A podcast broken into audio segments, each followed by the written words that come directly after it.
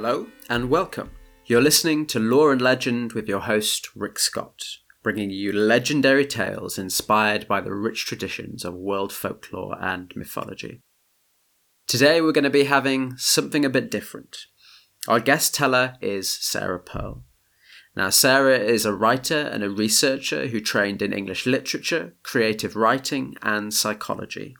Inspired by her father's ghost stories, her mother's family histories, and her maternal grandfather's love of local folklore and folk tales, Sarah is performing a short story for us, a meditation on a classic British folk tale. Now, recent headlines have announced that wolves and bears are returning to the British landscape for the first time in centuries. A project by the Bristol Zoological Society will see European brown bears and wolves settled in the ancient woodland of Bear Wood near Bristol. There, visitors will be able to see them roaming about in their enclosures. Now, in the folklore of the British Isles, there are many stories and reports that purport to deal with the death of the island's last surviving wolf. Wolves once roamed the British countryside. They often grew to sizes that rivaled those of Arctic wolves, and they were loathed and feared for the danger that they presented to travellers and to farming livestock. They also had the habit of desecrating human burials, and it was perhaps this that made them most hated of all. Eventually, the practice of offering bounties for the hunting of wolves, combined with large scale forest clearance, led to their extermination. Many local folklores claim to relate the story of Britain's last wolf, dating its death as early as the 14th century and as late as the 18th. Claimants include the village of Luggun in Cornwall, the village of Barthomley in Cheshire, Perry Oaks near London, Worm Hill in Derbyshire, and the county of Moray in Scotland. But Sarah's story today is inspired by one of the best known tales, hailing from Lancashire in Cumbria, where England's last wolf is said to have been struck down on the beach beneath the limestone crags of Humphrey's Head. I first heard a version of the tale from an activities instructor in the Lake District who ran a business called Last Wolf Adventures and went by the name of Wolfie. The tale is told that the local noble family, the Harringtons, had sworn to exterminate the last wolf in the county and, it was said, in England. Sir Edgar Harrington promised the hand of his niece and half of his lands to whoever carried out the deed. And this romantic chivalric tale was published anonymously as a poem in Soulby's Ulverston Advertiser and General Intelligencer in Lancashire, England, on Thursday, the 28th of April, 1853. Here's a taster.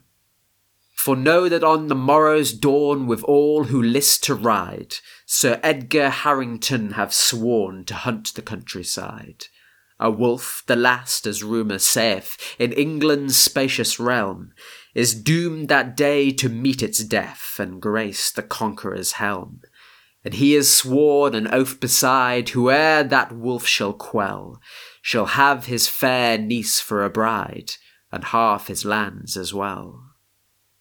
Now, containing all the usual trappings of a knightly ballad, a mysterious stranger shows up to win the hand of Sir Edgar's niece by hunting down the last wolf, but is at last revealed to be her long lost sweetheart who departed for foreign climes. But taking a different approach to our usual tellings, Sarah's story tells the tale from the perspective not of the hunter, but of the wolf. This is Sarah Pearl with The Last Wolf in England.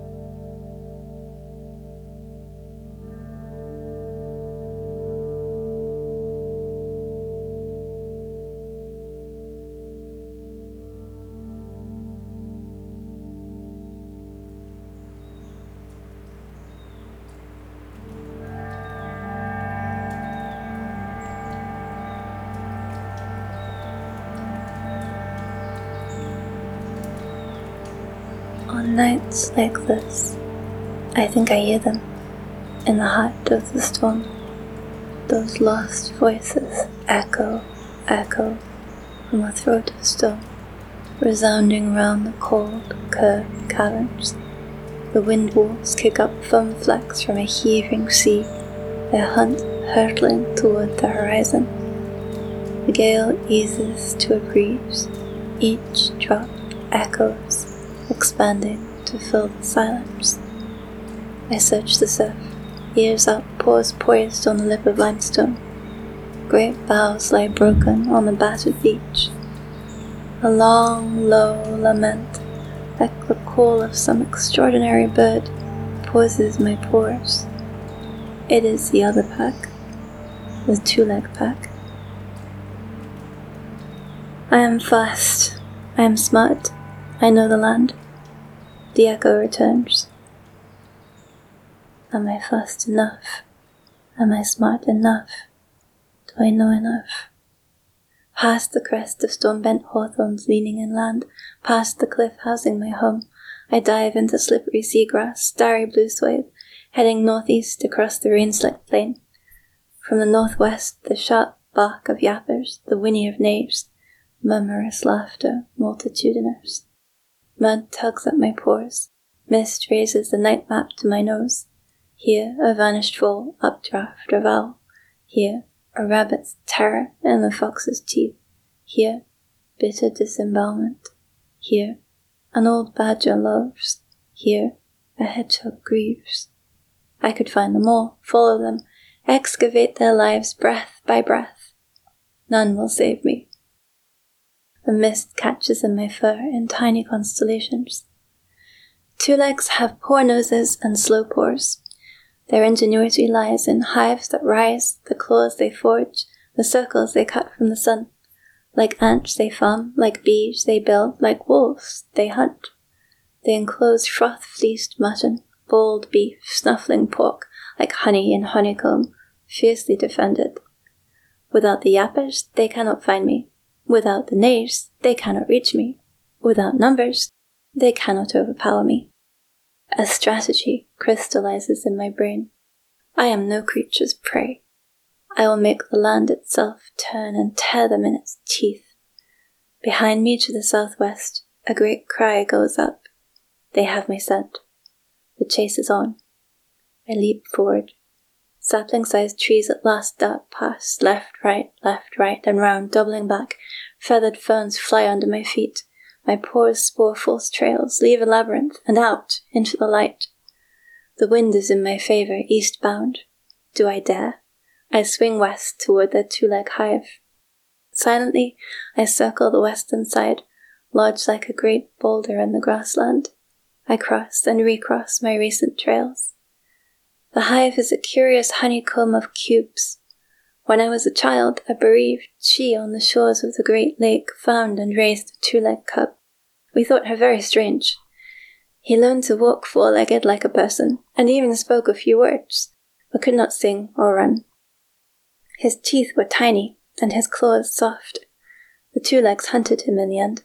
Perhaps he was to them as the yappers are to us, uncanny, I hear the two leg pack break from the woods, and they are not at all pitiful or helpless, but death advancing. North, brushing the dry grass of the western shore, sea spray salting my tongue. The wooded slopes break over me, cool loam.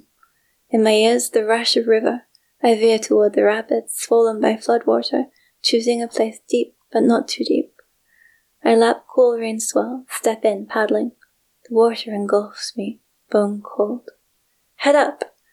I remember my uncle tilting his chin as he taught us to swim. Head up! I strain to crane my mouth and nose above the froth-flecked flow, letting the cold water carry me west, seaward. The current catches my hind leg, pulling me down, and I struggle, struggle to surface, gasping, sweat swift downstream, the leaves of the woods blurring and merging. Have I miscalculated? I swim strong toward the riverbank, stagger onto shore. With silent steps, I slip up the slopes under cool clouds of leaves flickering in the breeze. The shadows of pines pattern my path, regular as rows of ribs. The scent maps are clear here.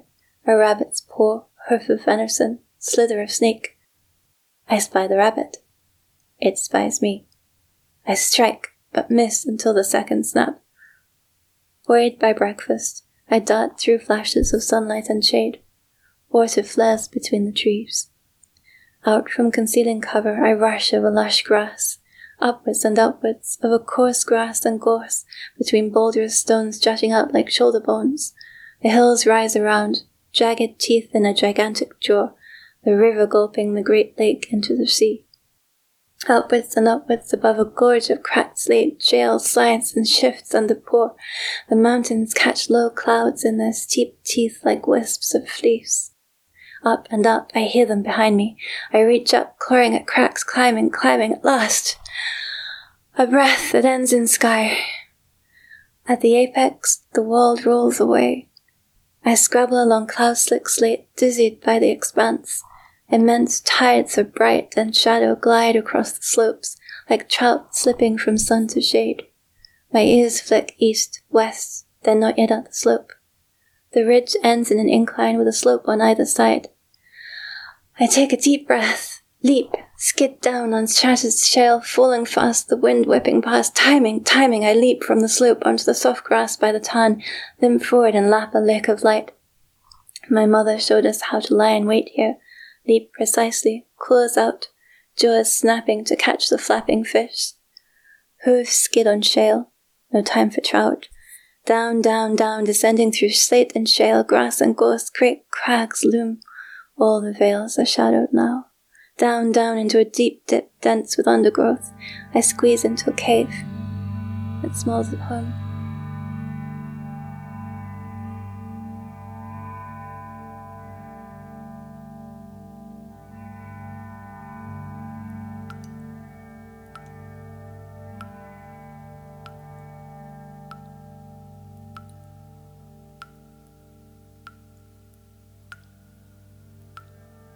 Steady blink of water in the darkness, like the heartbeat of the earth. They will be searching the riverbank or the top of the hill. I wait, listening. The first sight I ever saw was here, my father's face, nudging food to my mother. She licked his cheek tenderly. Both are gone now, my brothers and sisters too, little furballs, fathers and mothers themselves. Safe. I am safe. Every passing heartbeat reassures me. They weren't safe, the echo responds. A buck. I leap to my feet, ears up, eyes wide. Another buck. My heart sinks. I close my eyes, listen. On the ridge, they murmur in confusion. Turn around. Go away. A scrabble of claws on slate, a cry. The yappers have gone over. A buck. Another buck. No time to hesitate. I wrestle my way out through claws of gorse, leaving fragments of skin and fur. I overlap my trail. Now there's hay-fed knaves speckled with spit and sweat, yappers heavy with overheated meat, two like smoke and stale sacks, grass seeds and yeast rotting grapes. The foothills reek of their excitement. I diverge, splash along Little Lake, mossy stones furred underfoot. Calm grasslands contrast with sharp adrenaline, the rasp of my lungs, the burgeoning ache of limb and sinew. I must gain now, now, while the running is smooth. Mouth-watering scents of mutton and beef drift up from the two-leg pastures. I long for a hunting partner for big game. My sister was speedy, ingenious. Later, my husband was clever, efficient. I feel again my sister's teeth in my throat, murder in her eyes, and shake the thought away. It's been a long time since I scented them, exile as I am. Passing these places, I'd hoped to catch a whiff of someone wandering by. I've called from high and low, east, west, north. The silence began two winters ago, one winter after leaving my husband's pack, after the humiliating duel with my sister. I see him again, bright eyes turning away, grey shoulder, grey back, grey tail, large footprint slipping further and further away. What use is such scent of regret? His pity spared me, and I was pitiful. Now the nights are silent, but the two-leg hives are alive with noise. There are two beside the rising pass. Ahead of me, broad, expansive, still and bright, gleams an immense glimmering scale, the Great Lake. This is the limit of my lands. beyond his other land, silent, perhaps unclaimed. I have expanded, consolidating carefully. Now I hold the domains of my parents, siblings, husband, and all our competitors besides. Rich seafood and seafowl to the south, mutton to east and west, beef to the north, and the central venison forests. Here, at the limit of my lands, I wonder, am I the last person left alive? Breath, hooves, and harness snap my reverie. I cross the South Strait near this morning's rapids, careful to meet my earlier trail. I slip up the slope. This, this will finish them. Bluegrass, boulders, and beef sweep by. At the top, the wind buffets my fur this way and that, pushing my pores forward. Below, the lake spreads out, a pool of perfect blue. Beautiful. I inhale sky and dive down the steepest of slopes, leaping at speed. The sky flies by, roaring down, down into the trees. At that moment, the low moan of the two leg pack sounds and rebounds, pouring into, flooding, engulfing the land. How many, how many made it? Where can I lose them? My limbs shiver with weariness. As I wind through the woods, it seems to me that distant barks come from behind every tree. I shake my head. I am not done. I can run. The wind is in my favor. I follow the salt scent of sea, the distant cry of gulls. The shade of the forest stretches far beyond the last fringe of ferns. I pause a moment, soothed. I raise my children in these woods. It flutters by, my daughter, leaping to catch a butterfly, rising high, falling on her nose with a cry. There in the shadows are all the moments lost to light. A bark. My heart clenches and I shiver. I step into the sun, tree tall legs and foliage fur running ahead of me, already halfway there. The tide has retired to the horizon, even crabs, starfish, and shells, Shell duck, curlew, and redshank are already picking their way among abundance. I run forward, paws sinking through soft surf. White wings rise with cries around me like a snow squall, I trot along the water's edge as my footprints fill. To my left, sky and seaborn stars glitter in the rising dark. My shadow runs darkly through the waves. A bark. I wade onto shore along the familiar route home, forcing my feet across dark grass. Night is on my side. Maybe they won't follow. Maybe they'll lose the trail. Maybe I can go home. I am so tired, a weariness beyond weariness. Legs so heavy it feels I'm swimming underwater. Maybe I can rest.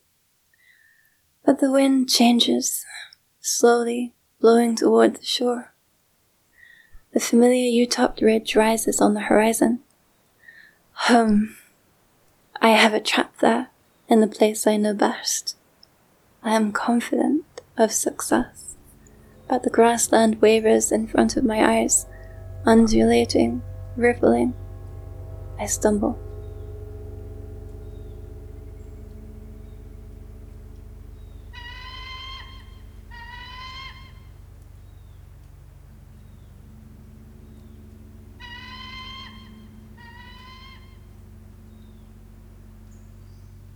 A cry cuts my clouded mind. The peregrine he sees them, I realize.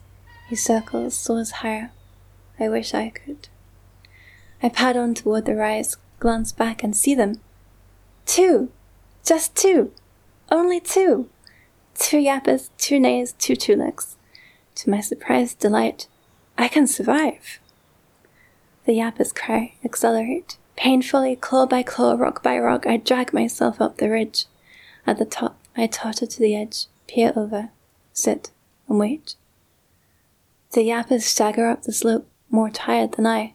One limps, one exposes his throat. I note both openings. Closer, closer. Come on, I'm sitting right here. One raises its head and roars in a frenzy. Hoofbeats close behind them, good. The two legs raise a weary hurrah. The yapper's snapping jaws are six lengths away. Five, four, three. I step backward slide down the slope, roll and tumble over and over, over and over, scratched and battered and bruised. It seems to go on forever, thud after thud, ending abruptly. The ground spins beneath me, but I'm staring up into the purple twilight. Alive. I close my eyes. Two shrieking, high pitched whines peter out close behind. Well, if you will insist on following me everywhere I go.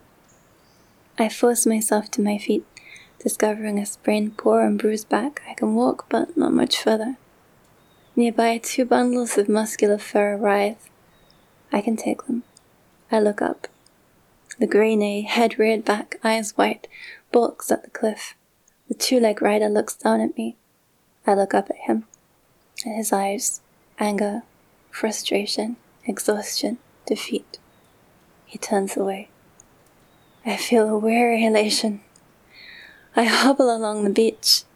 A bone chilling scream rebounds from cliff to cliff. I turn to see a huge white shape plunging over, the white Ney, long limbs twisting, bending, breaking as it tumbles over and over, crushed under its own great weight. The yapis skitter out of the way as it lands with a sickening thud, limbs contorted, eyes wide, gnashing teeth frothed with blood. The two leg forced it over. We hunt to eat to live, not to die. What is this? This isn't a hunt. What is this? The yappas run toward the nape, no, toward the two leg rising unsteadily from the twitching mass of flesh. I lope lopsidedly along the beach. My feet keep running reflexively. What is this? If this isn't a hunt, what is this?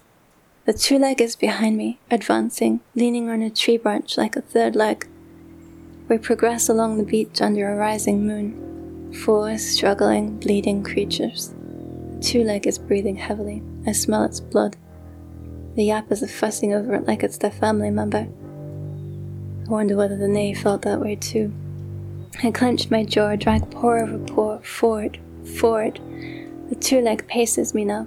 In an odd parody of companionship, we stumble along, limps identical. I glare and snarl a warning. It looks back tiredly, with certainty, the gaze of a hunter sure of its prey. It calls, and the yappas leap, sinking claws and teeth through fur and skin, gnawing agonizingly. Teeth grate on bone. My hind leg collapses. Night arrives, in black spots swarming over the beach. Blindly, I sweep claws across its face, feel its jellied eye collapse.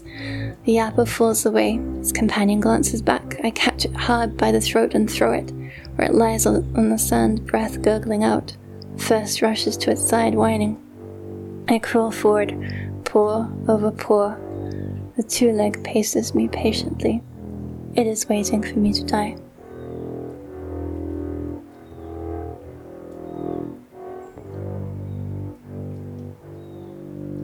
I will not die on my belly in the sand.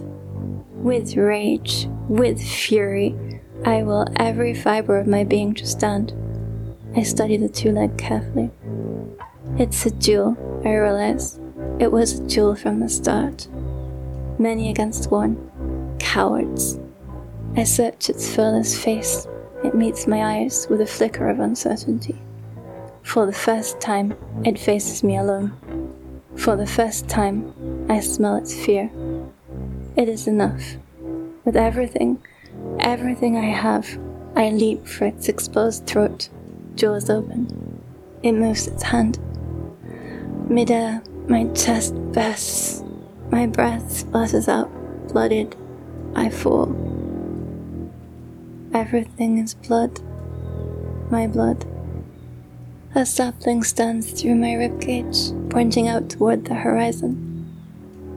The bone pale moon looks like a shell or a butterfly, like my daughter leaping, my husband turning away, my sister's eyes, my brother's, the first sky I saw, scent of mother, milk, and morning.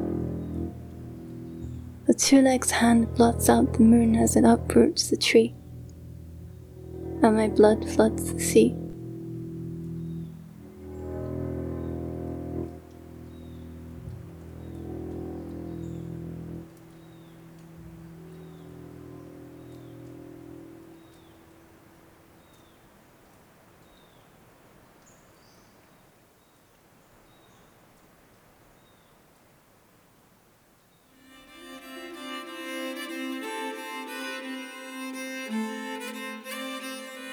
An expanded and unabridged version of Sarah's last wolf story is available for £2 on Amazon Kindle.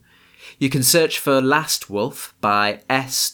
Pearl on Amazon, or you can find the link in our episode description and on the blog post on our main website. Now, when Wolfie told me his version of the last wolf tale, he claimed that if you took up a rock from the beach at Humphrey Head and rubbed it in the water, the water would run red, because the blood of the last wolf had been soaked into the stones. Now, that's a nice detail, and it might be down to something to do with iron deposits in the local limestone. Perhaps a visitor to Humphrey's Head could confirm this for us. Sarah has made her own pilgrimage to Humphrey Head recently, although a closure on the beach prevented her from confirming the tale about the rocks that bleed wolf's blood.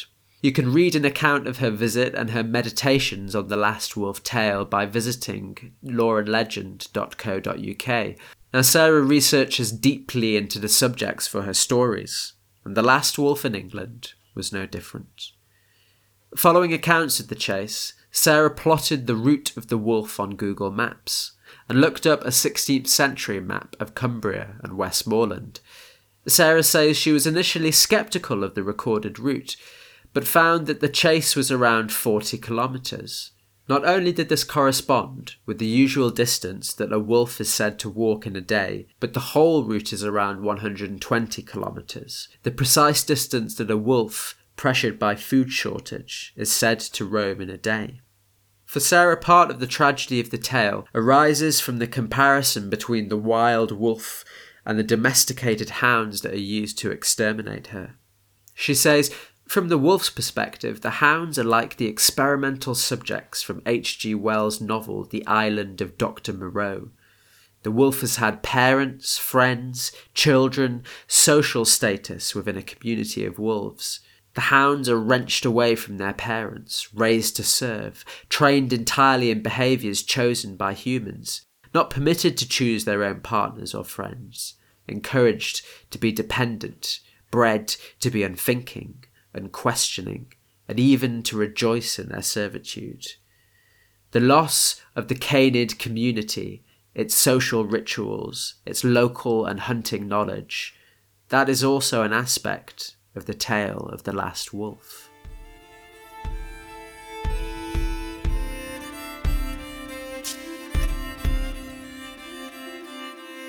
You've been listening to The Last Wolf in England, a bonus episode of Lore and Legend with our featured guest teller, Sarah Pearl, and your host, Rick Scott. You can listen to my own reading of the Last Wolf tale from the original published poem. This episode won't be on our main podcast channel. Instead, it will be available to download for free from the Lore and Legend website through Gumroad. But we will be requesting that you do consider a donation for downloading this extra content. The music in this episode was performed by Robert Bentel, with additional music and sound effects from freesound.org. To find out more about episodes of Lore and Legend, you can visit www.loreandlegend.co.uk and check out our episode blog posts, as well as seeing all of the upcoming episodes for the rest of the season. If you'd like to support the work that we're doing, you can find the link there to support us regularly on Patreon, or to offer a one time donation via PayPal. Thanks for listening, Story Folk, and you will hear again from us soon.